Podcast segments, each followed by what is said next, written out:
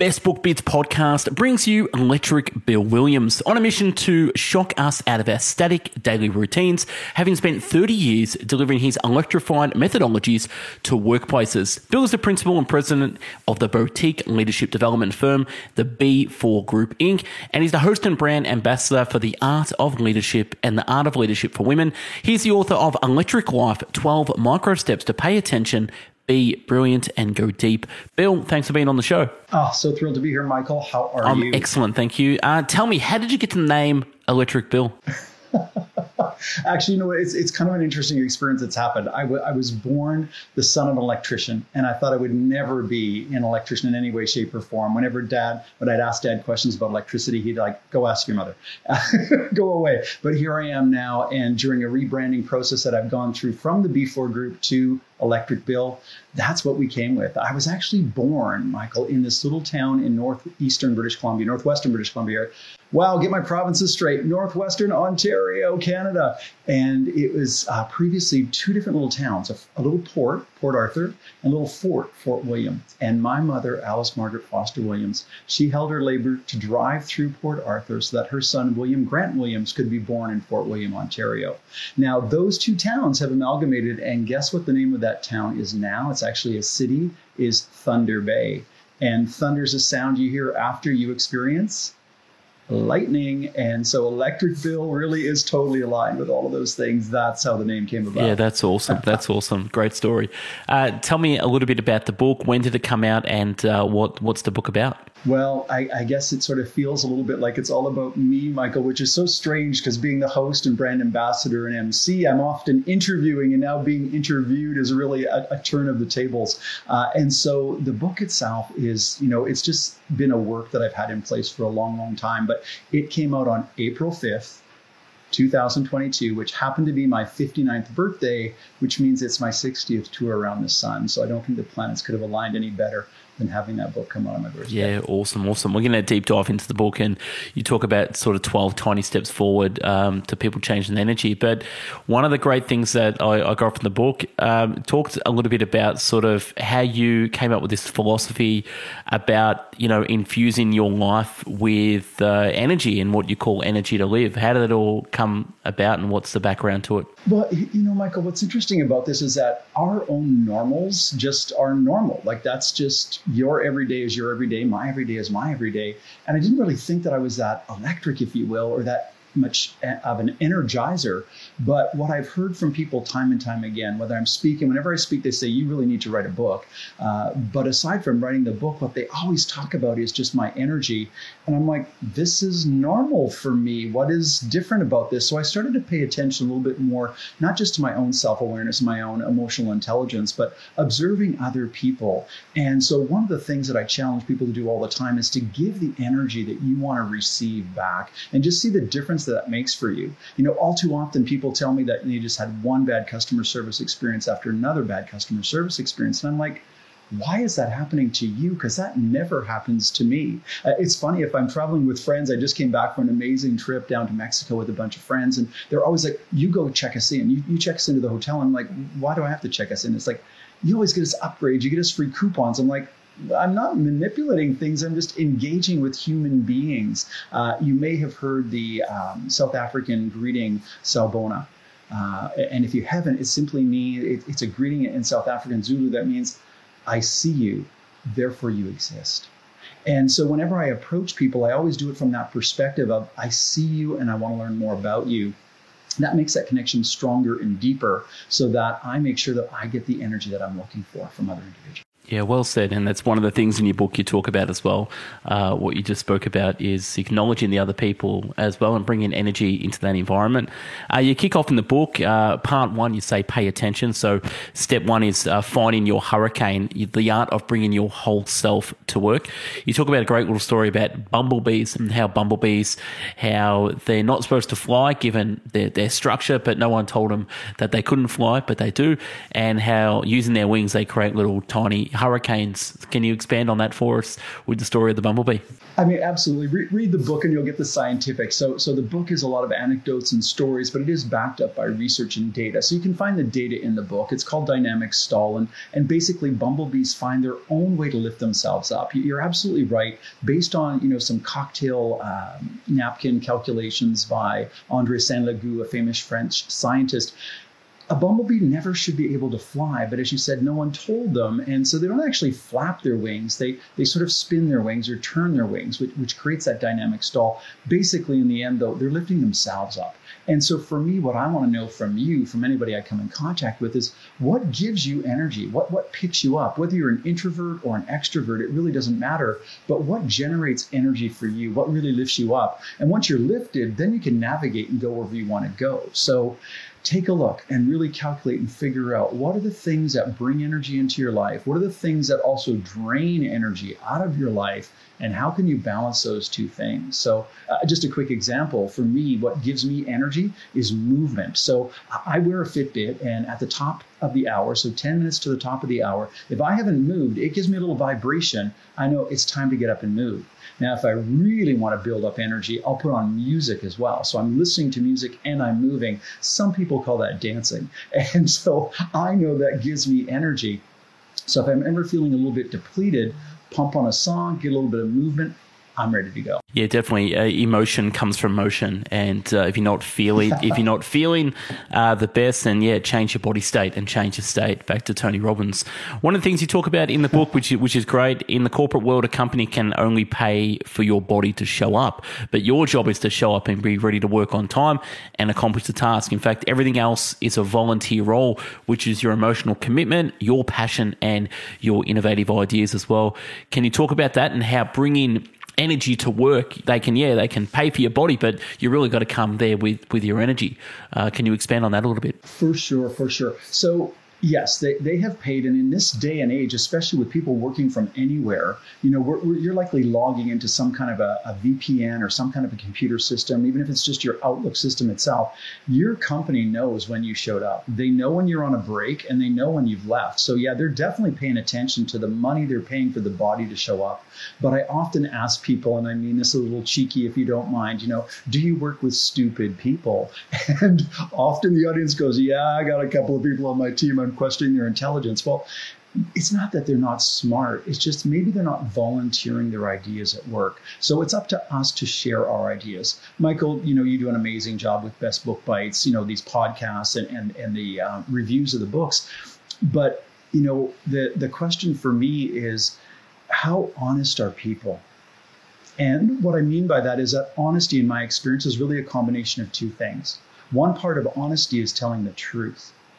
And I'm pretty certain that you and your listeners, you know, they don't lie. But the other part of honesty is being open. Now, you know, again, you do a great job. You probably thought long and hard about how you do your job and what you could do to get better at your job. But we are limited by our own thinking. You know, I need other people's ideas. I've thought long and hard about how I do what I do. And so I need people to challenge me with a new idea. And so are they volunteering those ideas at work? Now, too often in the work environment, we do not have psychological safety.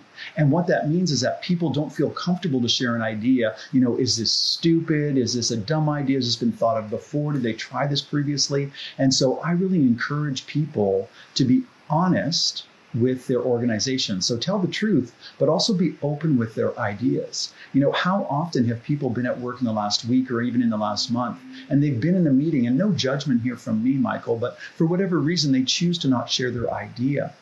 They're afraid they're going to look like they don't have an original thought. They're afraid they're going to look like they're not contributing. Well, in actual fact, when they aren't open with their ideas, that is the assumption we make. You know, why is um, Zahava so quiet? Why, why doesn't Randeep share his idea? Um, so we just presume they don't have any ideas. So, so really be open and honest with your ideas. Speak the truth and share your ideas at work. Now, the other thing that's really important is to be passionate about what you do. So, so those ideas are the brain showing up. That's what I'm talking about there. But when I'm talking about the heart or your passion, You know, do you really see that showing up at work? How would I know if you're passionate about what you're doing? And, and I'll always remember here in Toronto, Canada, I live in uh, a neighborhood called the Stockyards. And right across the street from my home is the LCBO. It's the Liquor Control Board of Ontario. So that's where we go to buy our wine and our liquor and our beer. And we also have Girl Guides and Girl Scouts. And one year, I, uh, they sell their cookies so they can raise money so they can go to summer camp.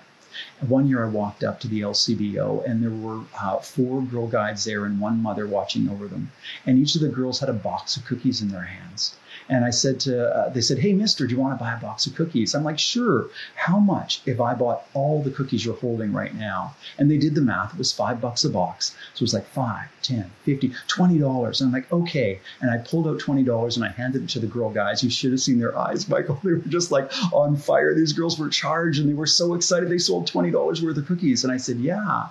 But how much would you have made if you were each holding two boxes of cookies?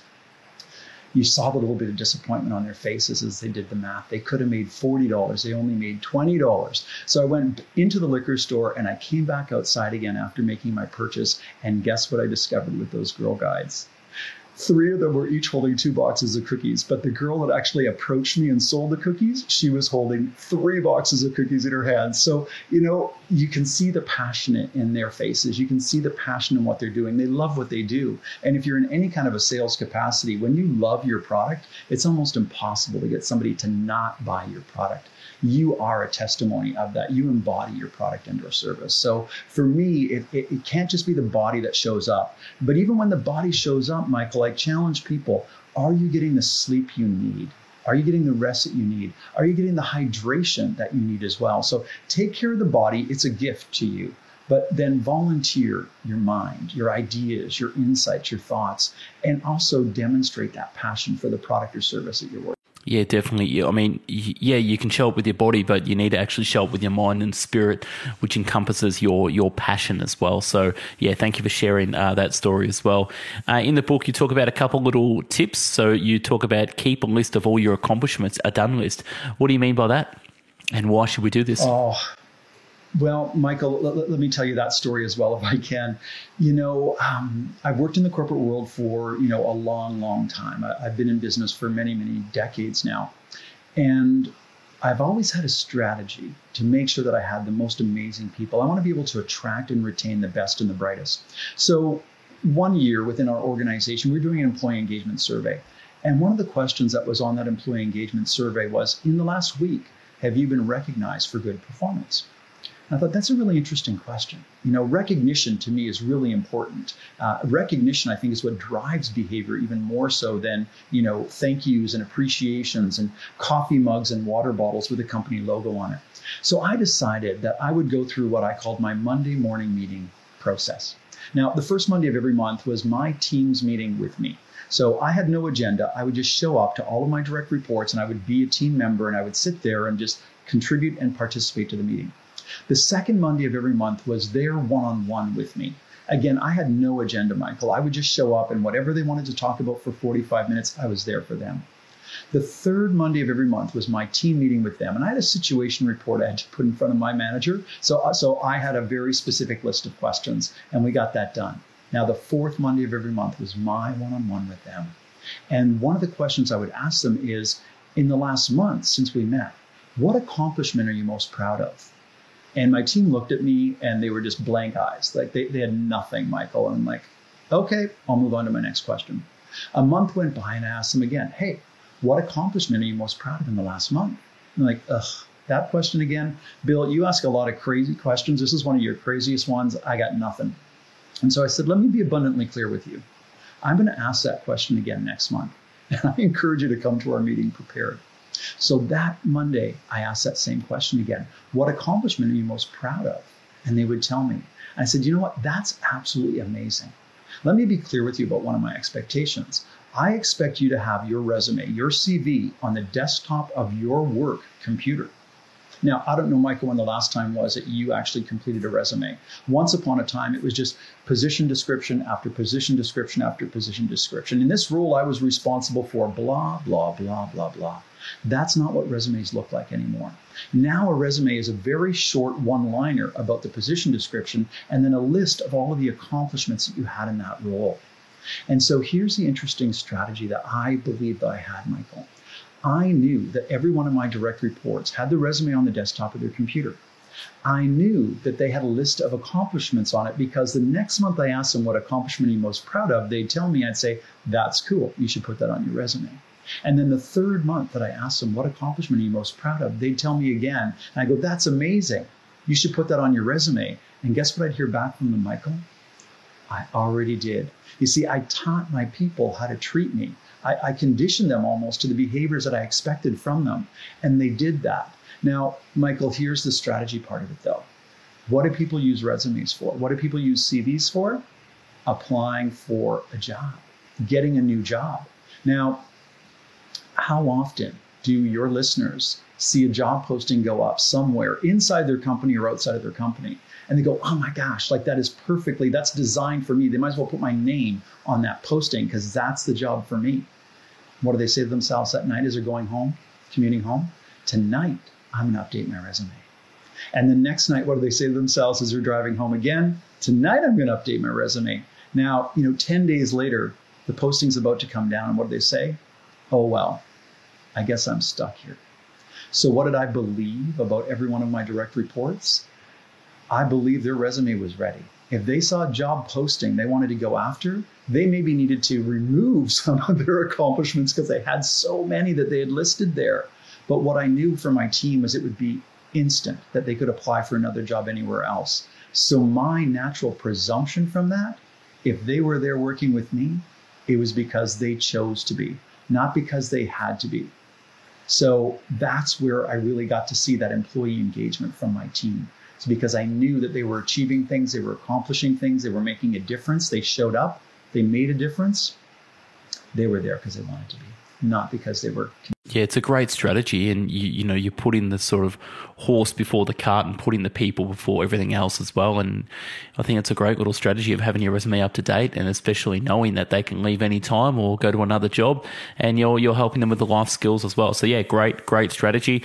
Moving on, step number two in the book, you talk about choosing your balloon and the art of making your own luck as well. You talk about a great Zen story, which a lot of people have heard if you want to expand on that story, but basically it's about bad luck, good luck, who knows. Uh, what is this Zen story with the Chinese farmer and the horse that plows his fields, and one day the horse runs away to the hills? What happens after that? Well, so yeah, it's an, it's an interesting thing. So there is, there is this farmer, and he has a son, and they only have one horse. And so, you know, one day the horse runs away, and all the villagers say to him, Oh, what bad luck.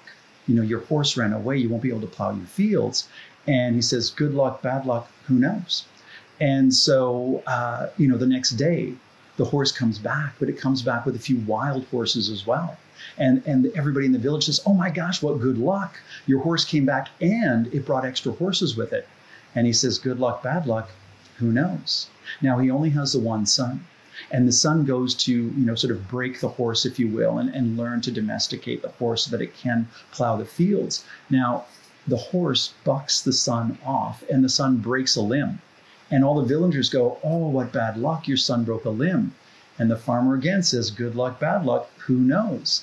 The next day, the army comes through the village. There's a war that's about to begin. And all of the men of the village are taken away. But his son, because he had a broken limb, didn't qualify, could not fight in the war. And the villagers again say, Good luck to the farmer he says, good luck, bad luck, who knows? So, really, it's all about how you see it. And so, Michael, I love this because um, my housekeeper is a gentleman from Australia. And one day he called me and he said, Bill, I'm sorry, I don't think I can make it over today. I dropped a weight on my foot at the gym and I don't think I can make it to your house. I feel really bad about that. And I said to him, Chris, I said, good luck, bad luck, who knows? He says, what are you talking about? I said, you dropped a weight on your foot and it stopped you from riding your bicycle over to my house. We have no idea how the world would have turned if you hadn't have done that. I don't know if there might have been, and I hate to put this out there into the universe, a bus that had your name on it. Maybe you would have been hit by a bus, But by the fact that you dropped a weight on your foot, it wasn't bad luck. That might have been good luck because now you're comfortably and safely laying on your sofa at home and you're not available to be hurt or injured in any other way. So I think it's important for us to really look at how do we perceive the world? What are we looking at? And was it really bad luck or maybe is it actually good luck? We don't know. Yeah, and, and that sort of ties into the story you talk about with how our minds are, are, neuroplastic and, you know, once stretched to a new idea, they'll never return to their original shape. And in a similar way, we can make an impact on our own lives by choosing how we think, what matters to us and what will what we define um, sorry and what will define and represent who we are in this world as well. You know what happened before today really doesn't measure into anything unless uh, we wanted to as well. So talk about creating our own luck and in sort of interpreting life how we wish to interpret it instead of it interpreting us yeah. So, you know, it, it, and it goes back to that balloon as well, right? And so the mind, once stretched by an idea, will never return to its original shape. That, that's the whole concept of shape your own balloon is that, you know, if you ever go to, well, you've got your children, and so you probably had birthday parties for them. Maybe a part of that is you had beautiful, you know, pristine, brand new balloons that were there, and, and your partner may have said, hey, help me decorate. And so you grab one of those balloons and you look at it in its perfect, pristine shape, and you stretch it and pull it and fill your lungs with air and blow into that balloon as hard as you can. And finally it pops open and you keep filling it more and more. And so you've got that nice big balloon and you go to try to tie a knot in it and it slips out of your hand and it flutters around the room and lands on the ground. It's in a new shape. It will never go back to its original shape again. So I really challenge people to really think about the thoughts that they have and how those shape their mind how those shape their perception of other people. You know, as I shared with you, I was born William Grant Williams in Fort William, Ontario. And, you know, clearly my parents have a very sarcastic sense of wit. Um, you know, my mother drove through Port Arthur in order to get to Fort William. So she held her labor. That, you know, they were very clear. They wanted William Grant Williams born in Fort William, Ontario, Canada. And so my dad's sense of humor, I loved it. It was very quick wit, but it was also very sarcastic wit. And it would never be my intention to offend anyone. Now, you know, the globe has been impacted by, you know, the events of the last few years, including the murder or execution of George Floyd. And so in Canada, we refer to it as BIPOC, Black, Indigenous People of Color. And you know, we really were raised in a, a, racist society here. We were raised in a misogynistic society. All of my career, I've been in female dominated industries, uh, retail banking, travel and tourism, you know, all these industries, but yet they were all had male leaders. And so really think about what shapes your thoughts you know all of your experiences and so on so again it would never be my intention to offend anyone with my humor but what's more important my intention or their perception. And if their perception is that they're offended, then I need to change my behavior to ensure that it aligns with, you know, everybody talks about being an authentic leader, but but what does that mean? It means your walk and your talk are one and the same, and that we're constantly learning, we're constantly growing. And so, how do we shape our thoughts? And, and how do we not only have an open mind, Michael, but but how do we have an empty mind? Because when you have an open mind, that means that you know you have room to add more but it also means that there is prejudice that's there before as well. All those life experiences before are, are prejudging what's coming after. So i invite people to to function with a bit of an empty mind so that when they hear a new idea rather than judging it they can be open to just receiving it. One of my favorite quotes is just because you're right doesn't mean i'm wrong and even if I'm right, it doesn't mean you're wrong. It doesn't have to be about right or wrong. It just has to be about what's in the highest. Yeah. And you talk about one of your superpowers is curiosity. And I think that ties back to being open as well. Can you talk about curiosity? Yeah, well, for me, curiosity is bless you or to your health, whatever is appropriate to say in this day and age. Uh, a sneeze is a good thing; it, it loosens the mind. Um, so, powering curiosity for me is is again, it just goes back to judgment, Michael. Rather than judging what somebody has said, ask them, "What made you say that?" What made you think that I needed to hear that at this moment right now? And, and just really dialing up your curiosity. Put the judgment down and seek to find more information because we're probably jumping to a conclusion that, that isn't potentially even accurate or correct at all. And it is based on our prejudice, uh, you know, our previous life experiences. And so rather than making a judgment, dial up your curiosity, ask some questions, dig a little bit deeper, turn a few pages more into the book and see what you can read and understand and learn from it. But I really challenge people less judgment, more curiosity. Yep. Just segue into one of the great notes I got from the book. You talk about fine is not a feeling. Can you talk about the art of figuring out uh, the art of figuring out what you feel? Yeah. Michael, thanks for taking me back to a time in my life. So, I married my high school sweetheart, and she is an incredible woman, just an absolutely phenomenal woman. And we were really mature. Uh, I was just turned 20, and because uh, my marriage day was May 21st, and um, she was 19. And we said, you know, we're really young. But at that point, back in the 80s, it was still called living in sin, Michael. Um, if you uh, moved in with your intimate other before you got married, that was in my family called living in sin. And so that was not allowed. And so we decided we would get married. But we said, you know what? Um, seven years from now, 10 years from now, we could be completely different people. Do we still want to do this? And so we said, yes, we did sure enough, seven years later, the marriage um, just naturally expired. And I discovered that I was actually uh, not heterosexual, I was homosexual, I was gay. And um, as a part of that, I went to, uh, took advantage of the employee assistance program at the employer that I had at that moment in time. And she asked me, you know, Bill, how are you? And I said, I'm fine. And she said, um, Bill, uh, fine is not a feeling. Uh, how are you? Happy, sad, glad, mad, or angry? And I'm like, um, I'm fine. And Michael, what I realized at that point in time was that I was numb. You know, I was dealing with so much the ending of the relationship, moving on, uh, you know, learning about my own sexuality and having to accept that. Back in the early 80s, the HIV AIDS epidemic was just breaking through. We've just come through COVID. Um, you know, not the same, but not too dissimilar either an epidemic, a, a pandemic. And so there was a lot that I was dealing with. So that, that, emotional support that I needed from a psychotherapist really made a big difference for me. And that's when I learned that fine is not a feeling. And that it's important that we, we really dig a little bit deeper. Uh, if you've done uh, anything around uh, Susan B. David, she wrote Emotional Agility. And in that, there's the wheel of emotions. And so happy, sad, glad, mad, and angry are just the core center of it. But then that expands and that expands yet again. And so, can we really look at our emotional vocabulary and increase it so that we can really more accurately define what are we feeling at this moment? Yeah, yeah. Thank you for sharing uh, the story as well.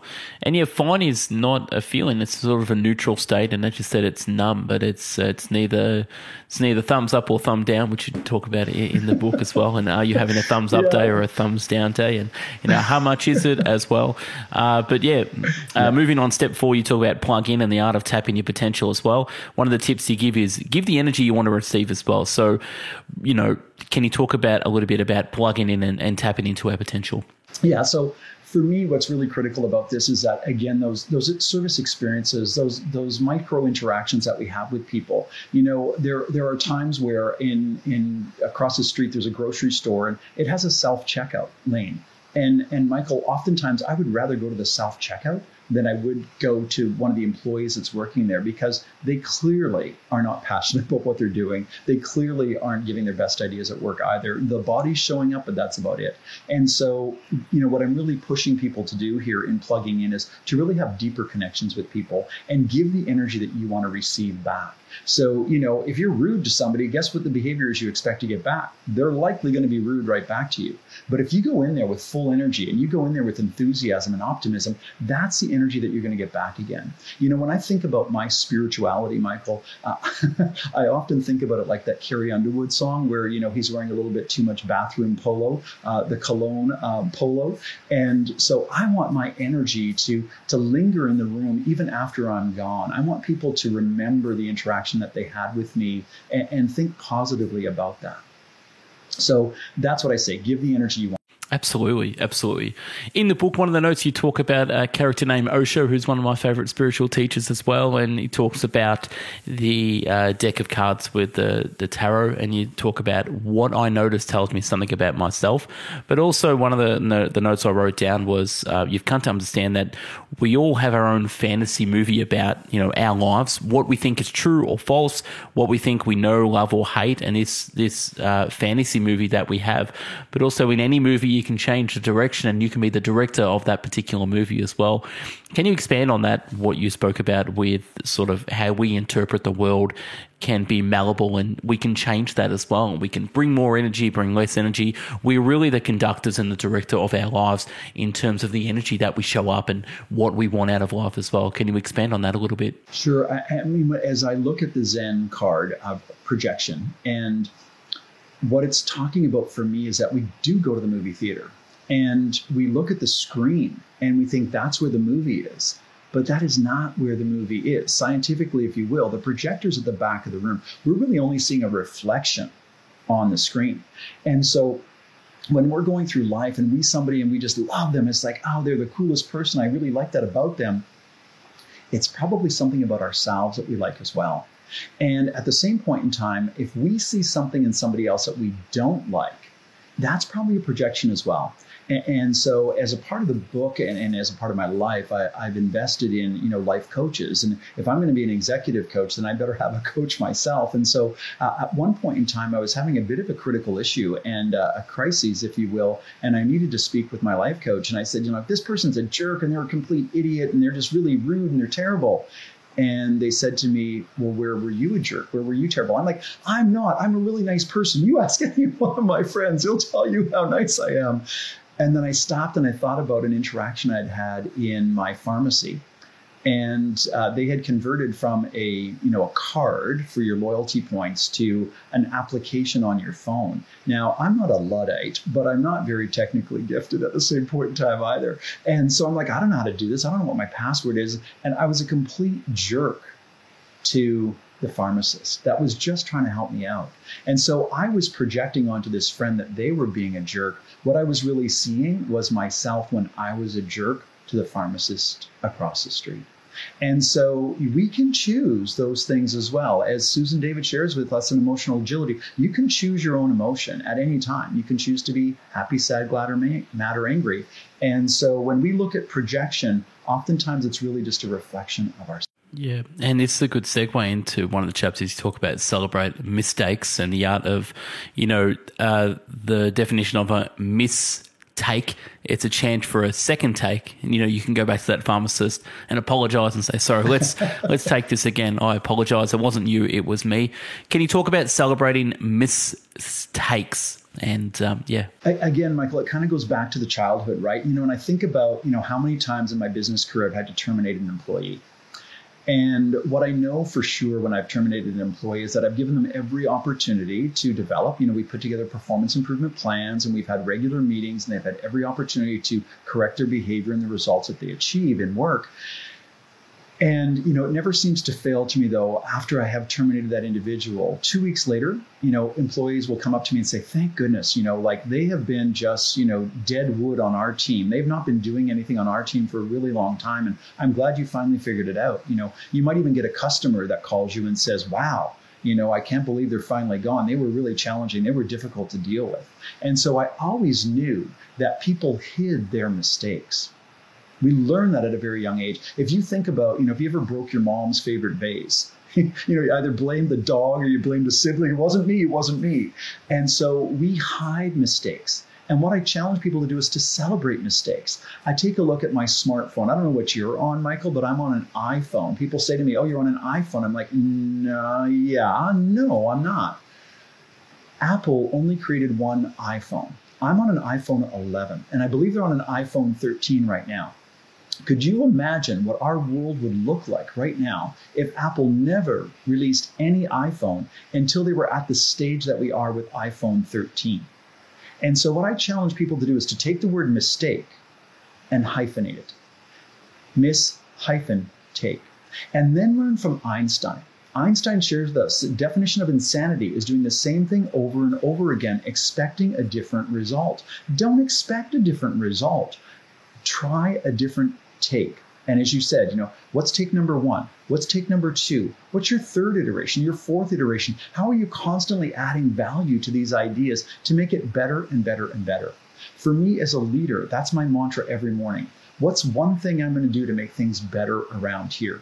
And at the end of each day, when I put my head on the pillow, that's my metric to see whether I was successful or not. What did I do today that made things better in and around here? So celebrate miss hyphen takes. Now, I'm not talking about CLMs, which stands for a career limiting move. As a leader, I don't let my people make mistakes that are so bad they're going to get fired instantly for it but I want them to try new things. I want them to try different things. Michael, if you keep doing what you've always done, you will get what you've always got. Plot that on a graph. What would that look like? It would be a flat line. If I took you to your hospital and you had a flat line, what would they tell you? You're dead. And so, what I want people to do is to find new and better ways, different ways of doing what they've always done that will break them through to extraordinary results. Yeah, well said, and thank you for sharing. And what it does with hyphenating mistakes, it takes the pressure and stress of people to not make mistakes, but to learn from those as well and understand they're a part of life as well. This is going to segue into the next chapter, chapter eight, practice positivity.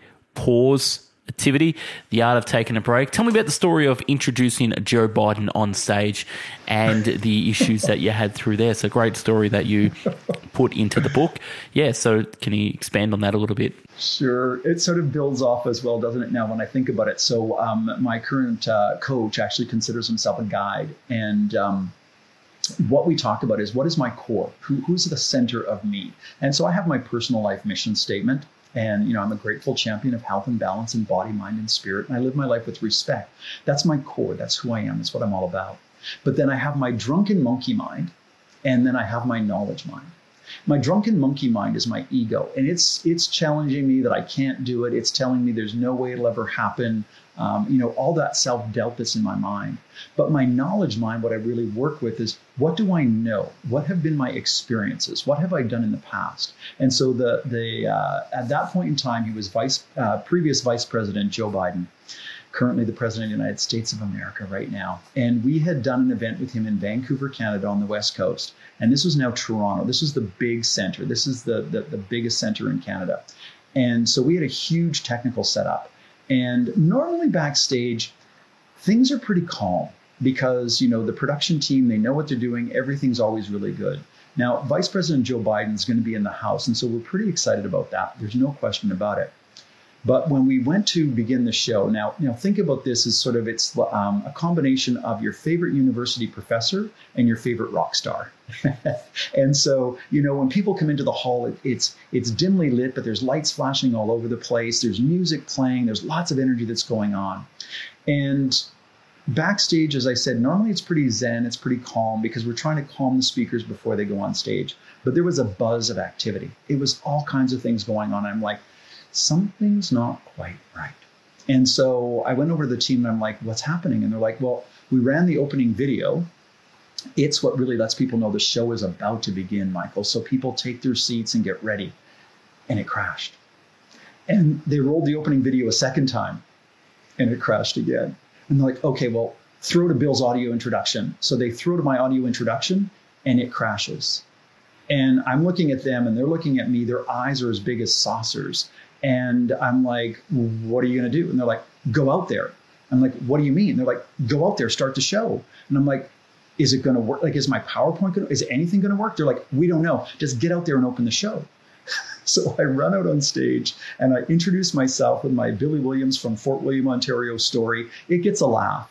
And then I ask the audience, you know, are you excited about Vice President Joe Biden being here today? And like the applause is huge. And I'm like, yes. And so I said to them, imagine Imagine the excitement backstage when we run the opening video and it crashes, and we roll it again and it crashes, and we roll the audio introduction and it crashes. Imagine how excited they were backstage. So, what did I do, Michael? I really just calmed my monkey mind. I calmed that drunken monkey mind. And I thought about how many times have I opened this event? I think I'm on close to 30 events now, which means I have introduced, you know, like over 100 different speakers that have been at each of those events. And so I knew in my knowledge mind that I could get through this. I didn't need the opening video, it makes an impact to the show. I didn't need the audio introduction, it too makes a difference, but I knew that I could handle it. So I just calmed everything down and I practiced what I call positivity. Calm the drunken monkey, go with what you know and uh, from that leading with openness and trust and honesty. And you going on stage and telling people that yeah you, you it is what it is. You Here's had a crash yeah. And and owning it as well. And that takes away a lot of the fear of that as well. Yeah, because they, they probably could have complained about it at the end of the event. You know, it's like, what was with that bumpy technical introduction kind of thing? But just, you know, the fact that I got out of it, sort of almost like any public relations incident, right? You know, get out in front of the story because otherwise people are going to make up all kinds of smack just get out in front of the story, tell the truth, be transparent, be honest. Everything will. Be. Yeah, it's a great story and a great analogy for life. And knocking it on the head can be save you a lot of uh, hassles down the road as well.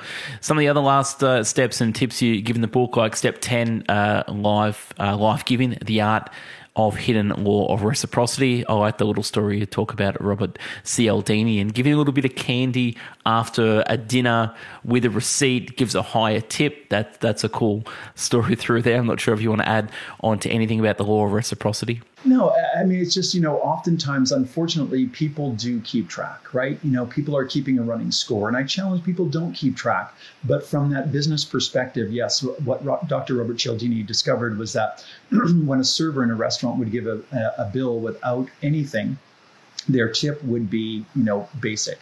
Um, what he discovered is that if they gave a couple of pieces of candy, uh, mints, hopefully wrapped, not uh, exposed mints, because there's a disgusting part in the book as well that talks about those types of mints at the reception desk. Um, but uh, but if, if it's a, a candy that they give that's wrapped, that the tip would dramatically go up. Now, if you really wanted to multiply that, go and, if you will, this is a bit manipulative though, Michael, is when servers bring the bill without the candies and then they come back later and apologize and give you the candies, the, the, um, gratuity, if you will, the, the tip goes up even higher. And so, you know, when I'm talking about live giving, it, it's really about that law of reciprocity. Give the things that you want to give, but don't keep score.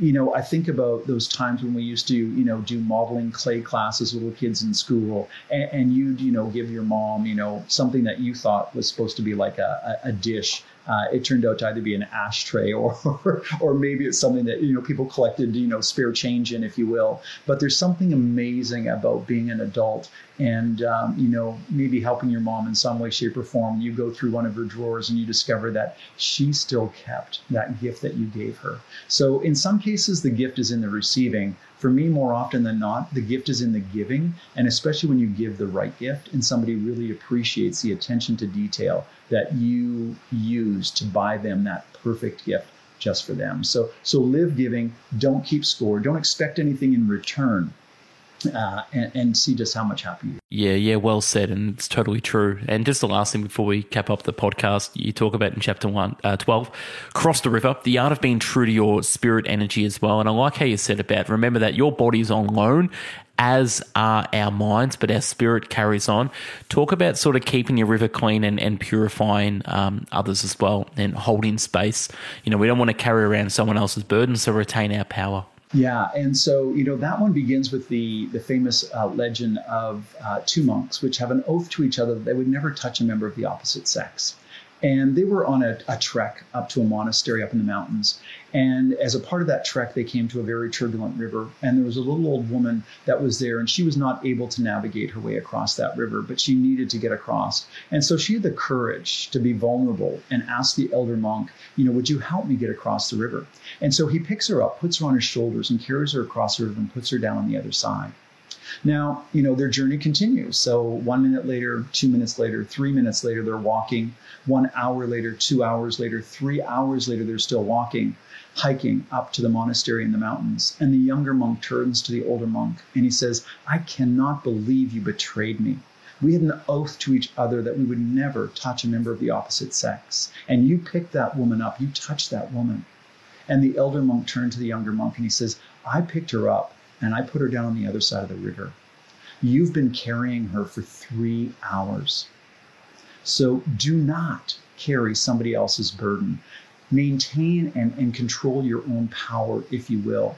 The other thing that you were talking about there is the confluence. The term is called confluence, and the original definition of that meaning of that word was the meeting of two rivers of equal size. Now, I grew up in a place called Tecumseh, British Columbia. That's its indigenous name. It's said Kamloops, British Columbia now, and we had a terrible situation there whereby we had residential schools in Canada that we're quite ashamed of now, as most Canadians have discovered. And in Kamloops, there was the discovery of 215 bodies of children that went to this residential school in unmarked graves. So we don't even know what took their life, but we absolutely believe, I believe, that it was something terrible. They, they should not have died at that age. We, we treated them very, very poorly. And so confluence is the meeting of two rivers of equal size. And so if you think about one river being pure, like those young children, and the other river being completely toxic and polluted, like the harm that was done to them, when those two rivers come together, they will forever be changed. The pure river will, to some degree, cleanse the polluted toxic river, but the toxic river will forever impact and affect the pure river. And so I really challenge people to think about what's the energy that you're leaving in that room. Once you've had that interaction with somebody else, are you leaving them in a better place or are you taking them to a deeper, darker place? That's not good. So really think about how pure is your river? Can you, you know, control and maintain your own power and not carry somebody else's burden, but at the same point in time make sure that you're giving, you know, the truth of who you are. And, and, so for me, if you will, in the end, Michael, so long as I'm in my truth, it's none of my business what anyone else thinks of me. I know that that's my truth. I'm not ashamed of it. I'm not embarrassed of it. It was my past, and I may not feel good about some of the um, things that I've done in my life.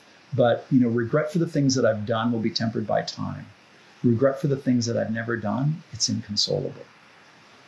I've forgotten who I quoted there, but that is a quote. Yeah, well said and, and spot on. So, yeah, thank you for sharing these stories and thank you for writing the book as well. Uh, to the people listening out there, where can they find the book, buy the book, and follow you socially as well?